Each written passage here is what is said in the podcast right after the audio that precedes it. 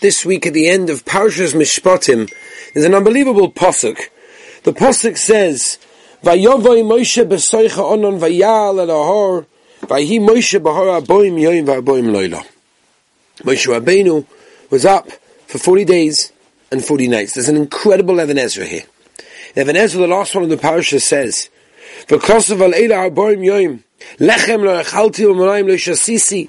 I didn't eat, I didn't drink and ends Even HaEzra, the parish on this week's lefonov. Never has there been, never will there be such a thing. Rav Kreiswirth from Antwerp, Zatzal once said a Murdik Pshat. Unbelievable thing. This man didn't eat or drink for 40 days. Incredible thing. But just remember, this is Moshe Rabbeinu who bought the Mon for 40 years. The Makkos and Kriyas Yamsuf, the most tremendous miracles that were ever witnessed in the world. And the Even HaEzra said nothing. And here, one man sustained himself for 40 days and 40 nights. And here the Even HaEzra says, wow, this will never happen again. This is incredible. What's Pshat?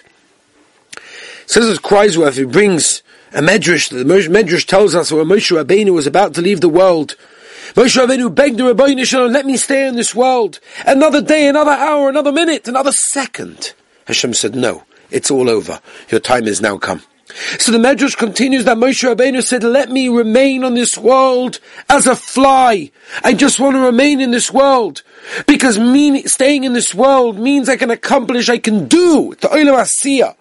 And the Rabbeinu said, no, your time has come. Can you imagine Moshe Rabbeinu would rather have stayed in this world as a fly. That's how precious every moment in this world is. Cedric Kreiswirth, where did Moshe Rabbeinu go to get the Torah? You'll say up a mountain. No, he went to Olam. How do we know he went to Olam? Because in Olam nobody can live without food or water for 40 days. It's not possible. He must have been in Olam. Why did he go to Olam? He went there to bring the Torah down to Klal Yisrael.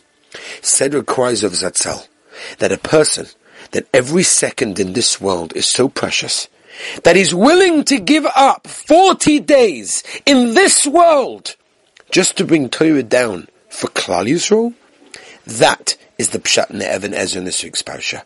V'zeh pelagodl. This is something, the Mesiris Nefesh that Moshe Rabbeinu had to give up of himself for somebody else. That's something that's an incredible thing, and that's a pella. I want to tell you a story that I experienced myself. I just came back from a three-week trip to America. And it was Motzei Shabbos. I needed to eat Melave Malka. So I went to a pizza store. I went there with a few of the previous Talmidim, and we went there together. And there were a bunch of teenagers there, boys, also with some girls there. It was not a good matzav. I said to one of the boys, I said, you know what? Let's talk to these boys. Let's see what we can accomplish. So I started a conversation with one of the boys. We started schmoozing about the Ribono Shel Olam, about Yiddishkeit, about Shabbos Kodesh, about Tefillin. To cut a long story short, we sat there for a while. But after sitting there for a while, I managed, Baruch Hashem, to get a number of these kids, who I'm still in touch with today, to put on Tefillin. Some of them for the first time in four months. They haven't touched their Tefillin. Every single day they're putting on Tefillin now. And one of my Talmidim who was sitting there was writing down notes. I want to see what you do. I want to see how you do it. I want to see what's the key. And after I finished, he said to me, I see the key. It's not about what you said.